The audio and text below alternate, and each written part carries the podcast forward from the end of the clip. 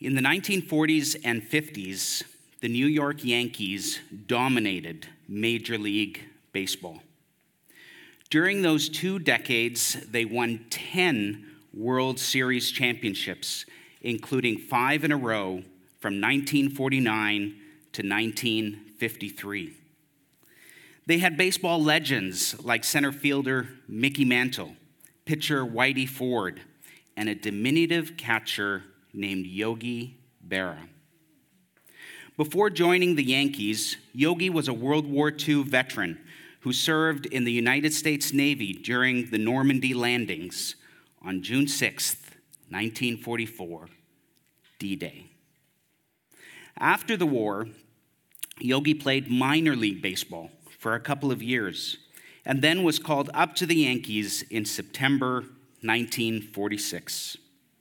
He went on to play in 14 World Series, winning 10 of them, both of which are records to this day. And in 1972, Yogi Berra was elected to baseball's Hall of Fame. Now, you would think that with a resume like that, he would be most famous for his baseball career. But in actual fact, Yogi is probably best remembered for the countless number of yogi isms that have made their way into the English language. These are pithy sayings of his that on the surface made absolutely no sense, but always seemed to contain a nugget of truth. You've probably heard many of these already, but just didn't recognize the source. Here are a few examples It ain't over till it's over. It's deja vu all over again you can observe a lot by watching. Baseball is 90% mental, the other half is physical. Always go to other people's funerals, otherwise, they won't go to yours. And my personal favorite it's tough to make predictions, especially about the future. yes, indeed, it certainly is tough to make predictions, especially about the future. I've tried it many times, and I have to say that my record isn't very good. You've probably done the same and experienced similar failure because, well, making predictions is hard, especially about the future. And if we are talking about predicting events that are well into the future, say hundreds or even thousands of years from now, accurately making those predictions is not just hard, it's impossible.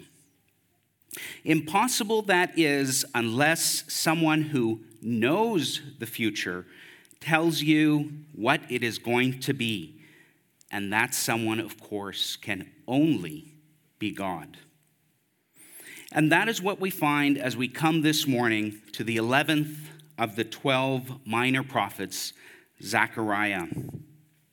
He may be considered among the minor prophets, but he is very much in the major leagues when it comes to making predictions about the future. His is the longest book of the 12 and he makes amazing prophecies about very significant events that will happen to the Jewish people and to the nations of the world during his near future, during the time when the Messiah would come about 500 years after he wrote his book, and during the end times. Interestingly, for a prophet, his name means the Lord remembers, or Yahweh remembers, which is really the theme of this book. And you might think that this applies to God remembering and keeping all of the past promises or covenants that he made with the Jewish people. And you would be correct. It certainly does apply to the past. but it also means so much more than this. You see, even mere mortals remember the past. But our God, He is so great, so powerful, so in control over everything that has ever happened or will ever happen that He not only remembers the past, He remembers the future. Examples of prophecies that demonstrate this abound in Scripture. The most famous example is Isaiah 53, a prophecy about Jesus written 700 years before he died on the cross, and yet it is written almost entirely in the past tense. In Isaiah 53 3, for example, Isaiah writes, He was despised and rejected by men. What do you mean, Isaiah? Don't you mean he will be despised and rejected by men? Or in verse 5 of Isaiah 53, but he was pierced for our transgressions. Again, we have to ask, what do you mean, Isaiah? Don't you mean he will be pierced for our transgressions? No, he was pierced for our transgressions. You see, our God is so in control of the future that it is guaranteed. And Isaiah can write in the past tense, He was pierced for our transgressions. And Zechariah picks up on this as well, predicting with incredible accuracy future events but writing some of the very recognizable events in Jesus' life and death in the past tense.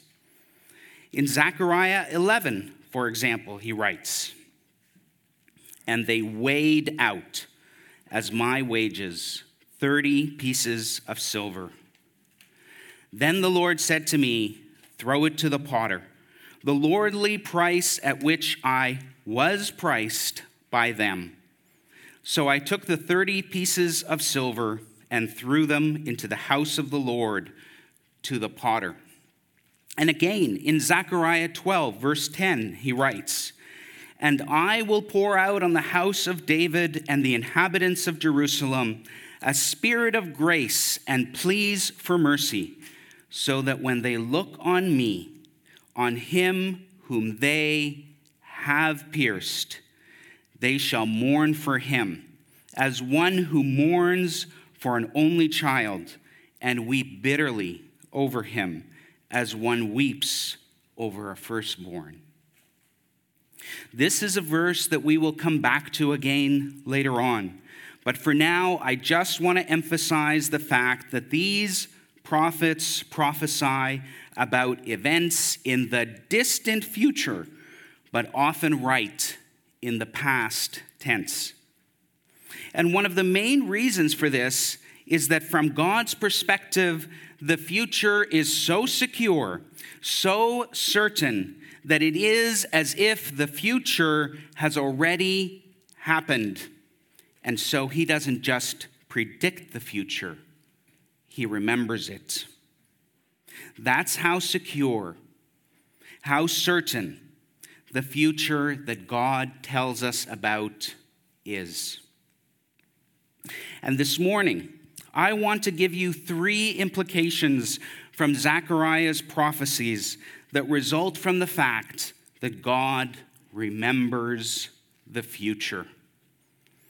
The first one is this because God remembers the future, don't be discouraged in order to show you why we shouldn't be discouraged, I need to first give you a little bit of amazing history that began a few decades before Zechariah and his older contemporary Haggai prophesied.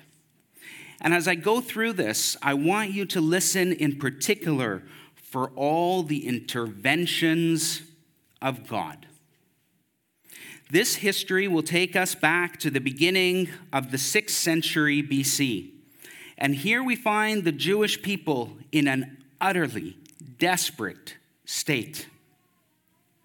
The great king of Babylon, Nebuchadnezzar II, the same Nebuchadnezzar as in the book of Daniel, went to war against the kingdom of Judah and captured Jerusalem in 598 BC.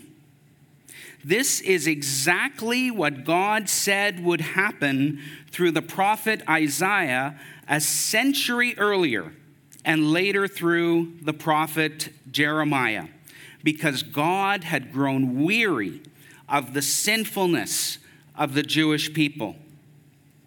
In fact, God was so in control that do you know what God calls Nebuchadnezzar in the book of Jeremiah? God calls him my servant. Yes, the great pagan king of Babylon, Nebuchadnezzar, was the servant of God. And the second verse of Daniel says this about Nebuchadnezzar's victory. And the Lord gave Jehoiakim, king of Judah, into his hand. Nebuchadnezzar didn't take the kingdom of Judah, it was given to him by God. You see, God knows, determines, and remembers the future. And there is no conqueror, no ruler, no king, no president, no prime minister who has power or authority except it be given by God. And Jesus says to Pilate in John 19, You would have no authority over me at all unless it had been given you from above. And Daniel says about God, He removes kings and sets up kings. And even the great Nebuchadnezzar was no different. God used Nebuchadnezzar as an instrument of judgment upon the Jewish people, but he wasn't finished yet. After Nebuchadnezzar had captured Jerusalem, the Jews tried to rebel. And so in 586 BC, Nebuchadnezzar fully crushed the kingdom of Judah and destroyed Jerusalem. in doing so, he left Jerusalem in ruins. He burned the temple to the ground, and he took the Jewish people captive back to Babylon. Once there, Nebuchadnezzar sought to further demoralize and assimilate the Jewish people by attempting to wipe out any last vestiges of their culture and religion. Daniel chapter 1 tells us that Nebuchadnezzar took away the vessels of the house of God from them. He integrated the best of their young men into his royal court, taught them the literature and language of the Chaldeans, fed them food that was not their own, and gave them names that linked them to Babylonian gods instead of their Jewish names linked to their one true God. If you look at all of this, you would have to say that the situation of the Jewish people couldn't possibly be worse. Virtually everything they possessed had been taken away and destroyed. They were a conquered people and they were being held captive over a thousand kilometers away from Jerusalem. But I won't keep you in suspense. They come back. Yes, they come back. The Jewish people always seem to come back to their land because God had said through the prophet Jeremiah that they would both be conquered by the Babylonians and later freed to return to their land. Yes, our God not only predicts the future, he remembers it. So now, fast forward a few decades after the destruction of Jerusalem by Nebuchadnezzar, and we come to Zechariah's day. And I love how specific the Word of God is. In the opening verse of Zechariah, we read, In the eighth month, in the second year of Darius, the word of the Lord came to the prophet Zechariah. Well, who was Darius? Well, after the Babylonian Empire conquered Judah, the Medo Persian Empire, led by Cyrus the Great, actually conquered the Babylonians. And do you know who predicted that? You guessed it, our God. This time through the prophet Daniel, who interpreted Nebuchadnezzar's dream in Daniel chapter 2 and told Nebuchadnezzar the following no wise men, enchanters, magicians, or astrologers can show to the king the mystery that the king has asked. But there is a God in heaven who reveals mysteries. A great God has made known to the king what shall be after this. The dream is certain, and its interpretation sure. Wow. And then, when Cyrus the Great died in 530, 530 BC, the ruler who Zechariah mentions in verse 1, Darius, eventually came to power.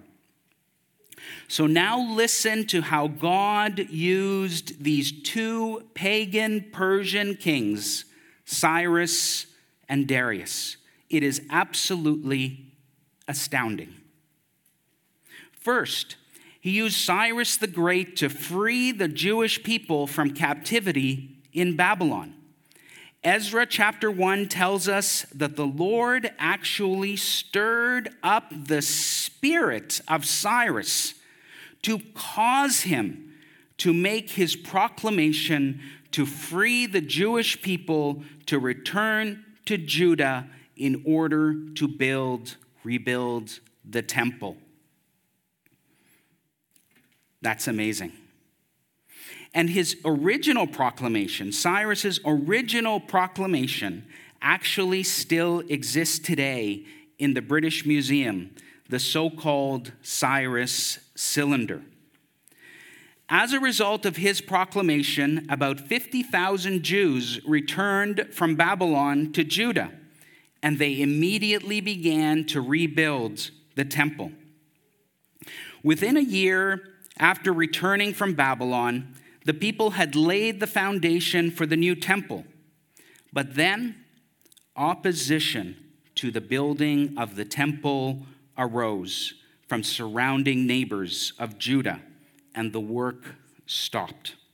You can see Ezra chapter 3 and 4 to read more about this. For almost two decades, the temple continued to lie in ruins until Haggai and Zechariah came along to encourage the people to resume rebuilding the temple. In Zechariah 4, God reminds them that opposition is nothing to him. He says in verses 6 and 7 Not by might, nor by power, but by my spirit, says the Lord of hosts. Who are you, O great mountain? Before Zerubbabel, you shall become a plain. He shall bring forward the top stone amid shouts of grace, grace to it. Yes, nothing could stop the building of the temple if that is what God had promised would happen. And so amazingly, God even worked in the heart of the new king of Persia, Darius, to have him finance the building effort. And within four years, the temple was completed in 516 BC. Just amazing. Time and time again, God had said exactly what would happen and always, always kept his promises. He remembered the future.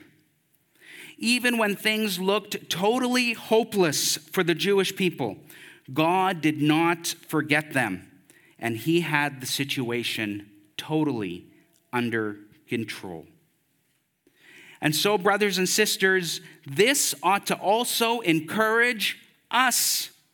When we face seemingly hopeless situations, when opposition is all around us, when our leaders are ungodly, when the world is encroaching on our territory and our beliefs, God remains in control. Job 42 2 says this about God I know that you can do all things, and that no purpose of yours can be thwarted. And the prophet Isaiah encourages us with these words in Isaiah 46, verses 8 to 10. Remember this and stand firm. Recall it to mind, you transgressors. Remember the former things of old, for I am God and there is no other. I am God and there is none like me, declaring the end from the beginning and from ancient times things not yet done, saying, My counsel shall stand and I will accomplish all my purpose.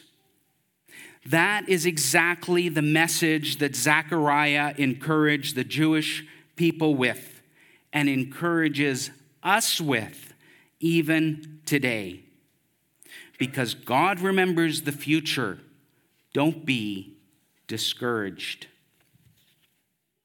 Not only shouldn't we be discouraged, but because God remembers the future, we also shouldn't be alarmed. The problem is, though, that as we read through Zechariah, as our brother Femi read for us earlier, there seems to be much to be alarmed about.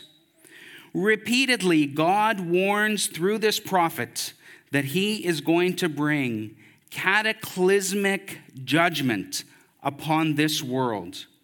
And this is a fact that Zechariah emphasizes, emphasizes, particularly in the last part of the book, chapters 12 through 14. In chapter 12, verses 2 and 3, Zechariah writes, Behold, I am about to make Jerusalem a cup of staggering to all the surrounding peoples. The siege of Jerusalem will also be against Judah. On that day, I will make Jerusalem a heavy stone for all the peoples.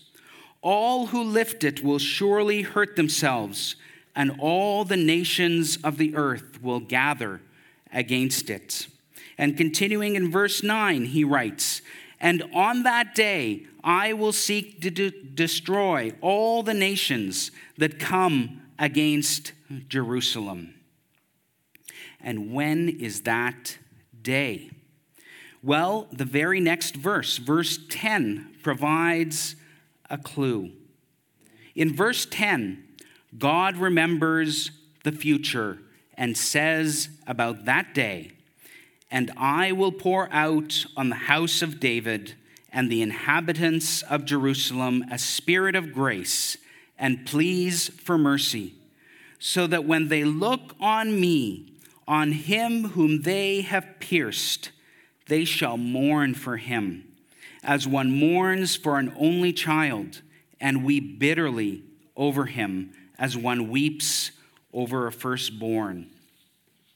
Now, you might think that this prophecy was fulfilled right after Jesus was crucified, and to an extent, it was but its full fulfillment actually comes much later when Jesus comes back again. Because the Apostle John, who says in Revelation 1, verse 1, that he is writing about future events, refers to Zechariah's prophecy. And in Revelation 1, verses 7 and 8, he writes this Behold, he is coming with the clouds, and every eye will see him, even those who pierced him and all the tribes of the earth will wail on account of him. Even so, Amen. I am the Alpha and the Omega, says the Lord God, who is and who was and who is to come, the Almighty. Do you recognize the reference to Zechariah's prophecy? The prophecies certainly sound the same, but there is more than just a superficial reference here. Who is the him whom they have pierced in Zechariah's prophecy? Well, as Christians, we are, of course, very confident it is Christ. But Zechariah and John make it certain. You see, the Hebrew word for whom is composed of the first and last letters of the Hebrew alphabet, Aleph and Tau. And when the Apostle John refers to Zechariah's prophecy, he adds, I am the Alpha and the Omega, says the Lord.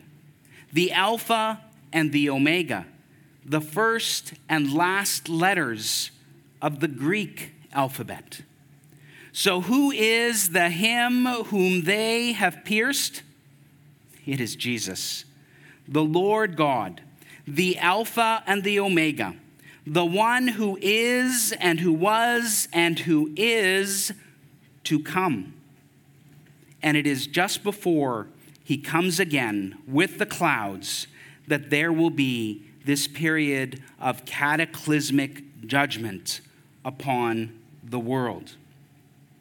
Now, I obviously don't have time to get into all the details surrounding the end times.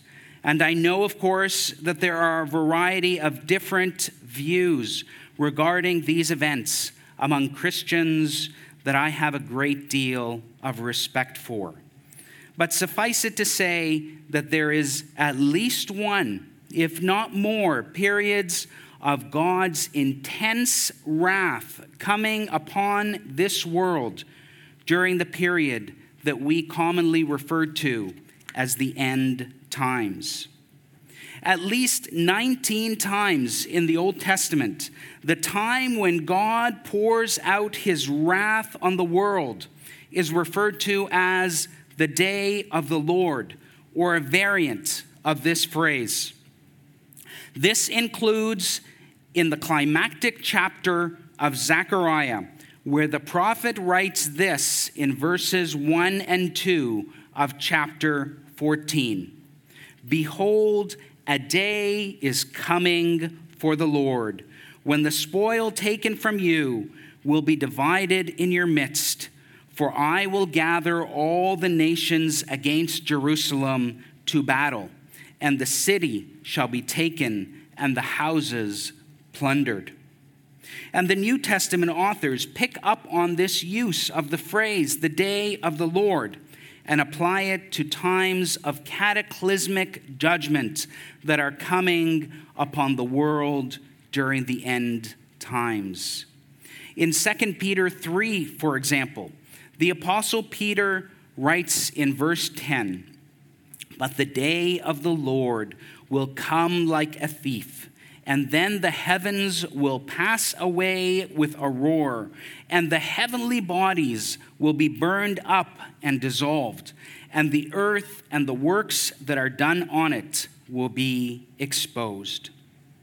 And very intense descriptions of the type of wrath we are talking about are found in Matthew 24 and Mark 13.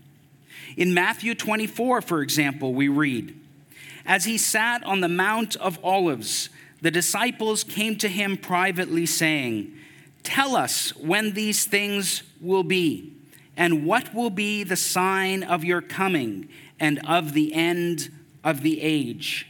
And Jesus answered them, See that no one leads you astray. For many will come in my name, saying, I am the Christ, and they will lead many astray. And you will hear of wars and rumors of wars.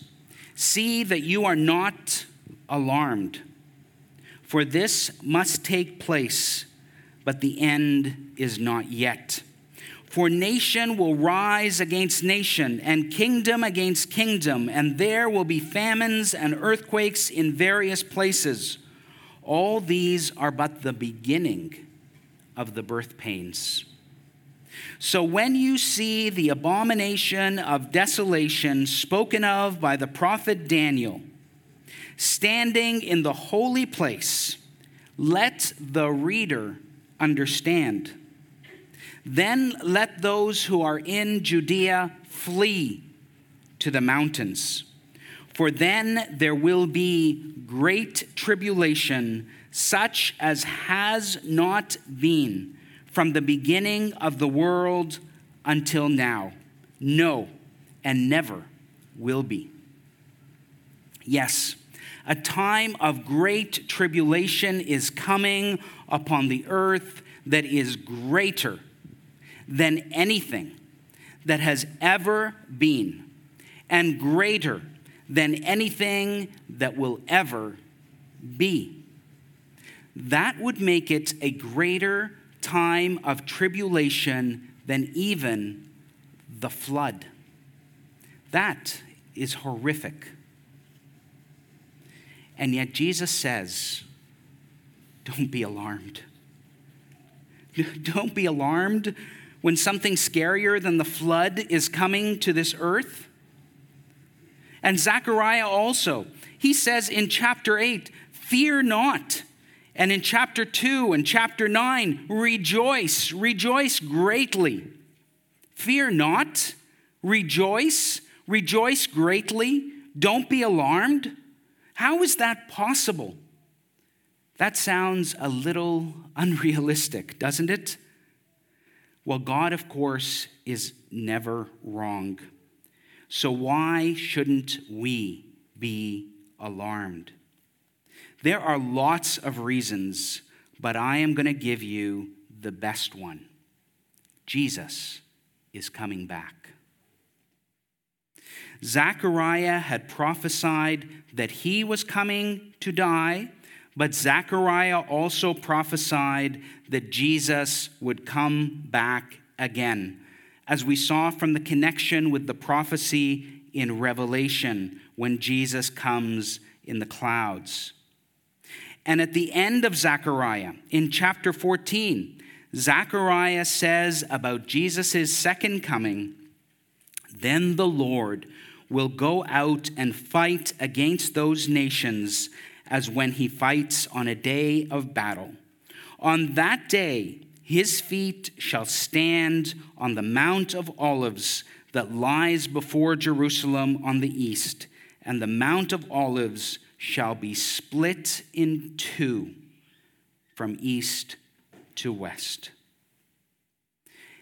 And then in John 14, on the eve of his crucifixion, Jesus gives us the greatest comfort of all about his second coming. He says to his disciples and to us, Let not your hearts be troubled. In other words, don't be alarmed. Everything is under control. I know what I am doing. I will not and cannot be defeated. Believe in God, believe also in me. In my Father's house are many rooms. If it were not so, would I have told you that I go to prepare a place for you? And if I go and prepare a place for you, I will come again and will take you to myself, that where I am, you may be also. Brothers and sisters, because God remembers the future, we have no need to be alarmed by anything. And that brings me to the third implication from Zechariah that results from the fact that God remembers the future.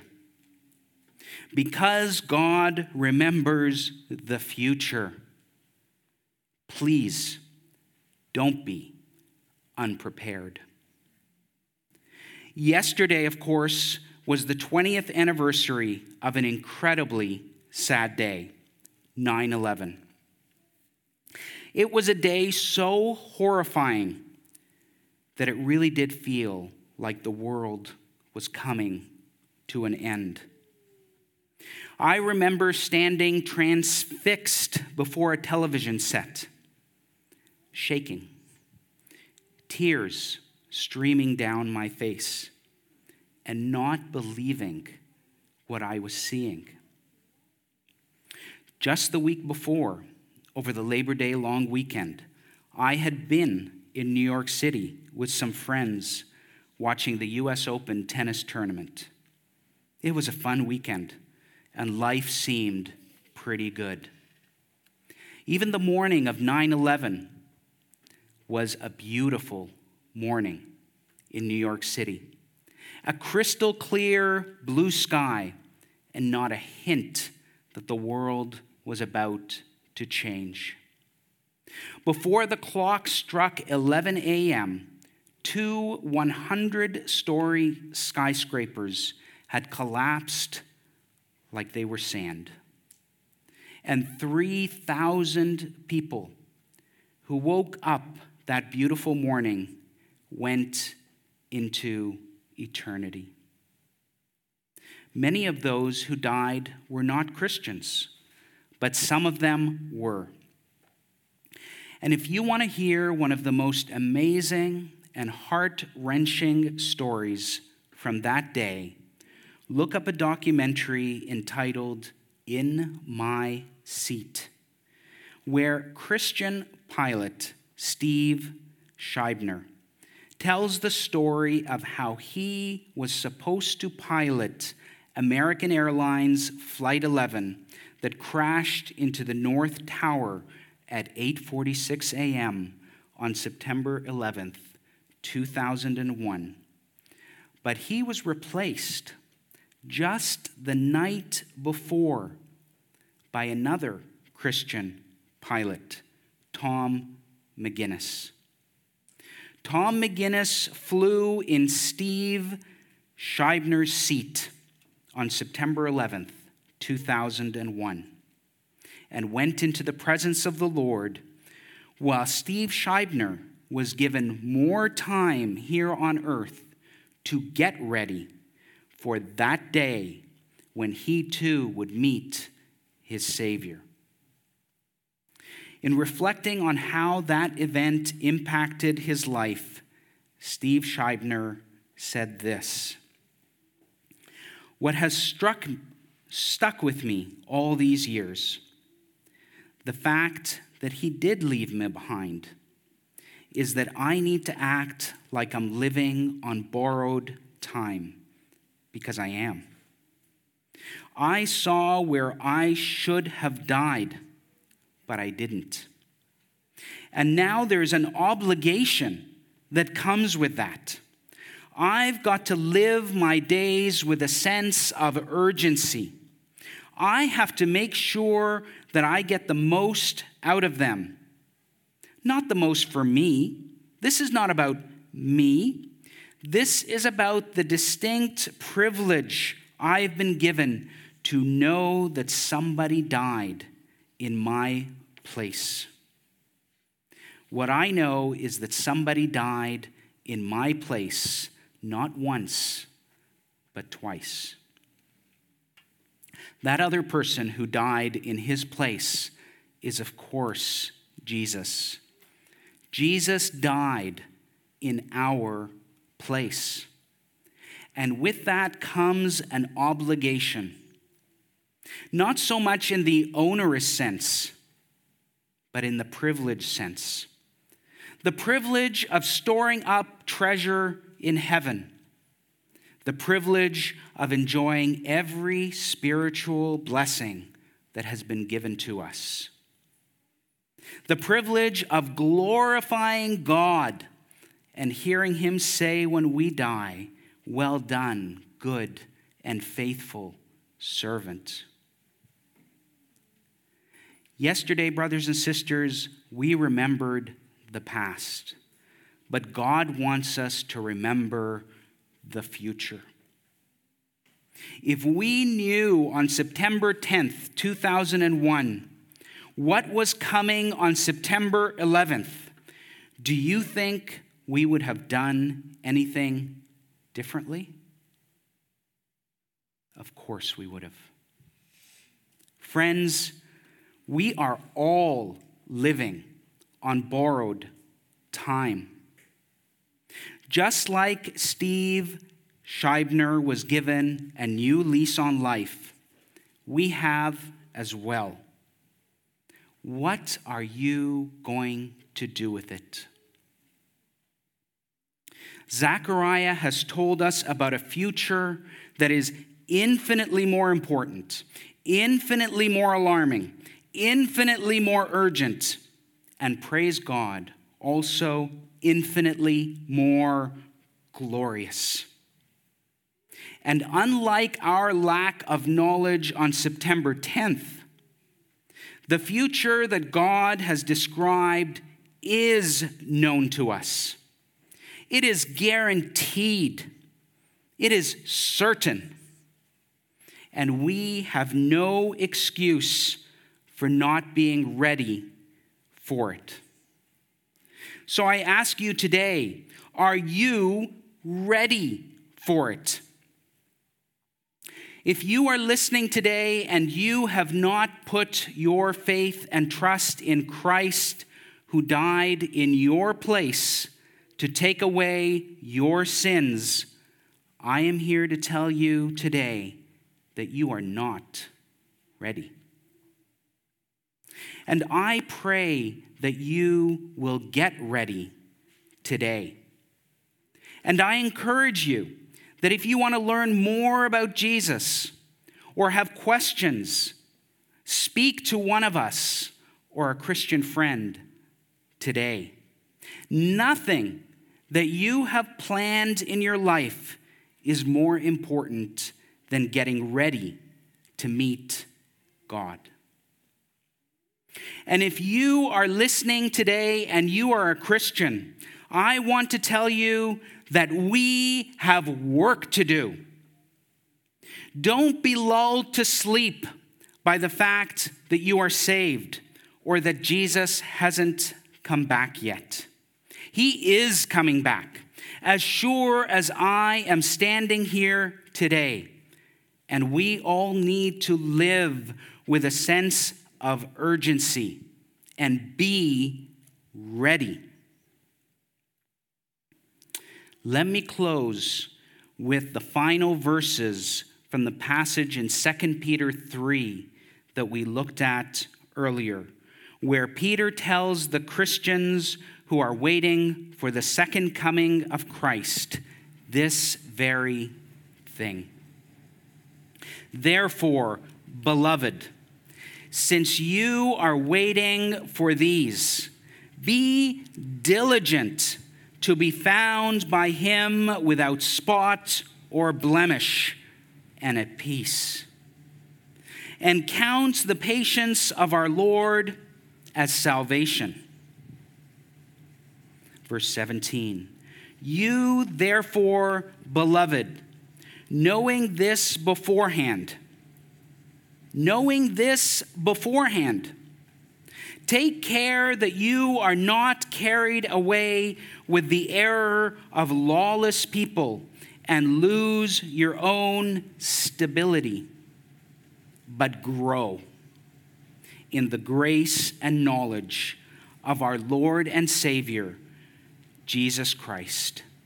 To him be the glory, both now and to the day of eternity. Amen. My friends, God remembers the future. God remembers your future. Are you ready for it?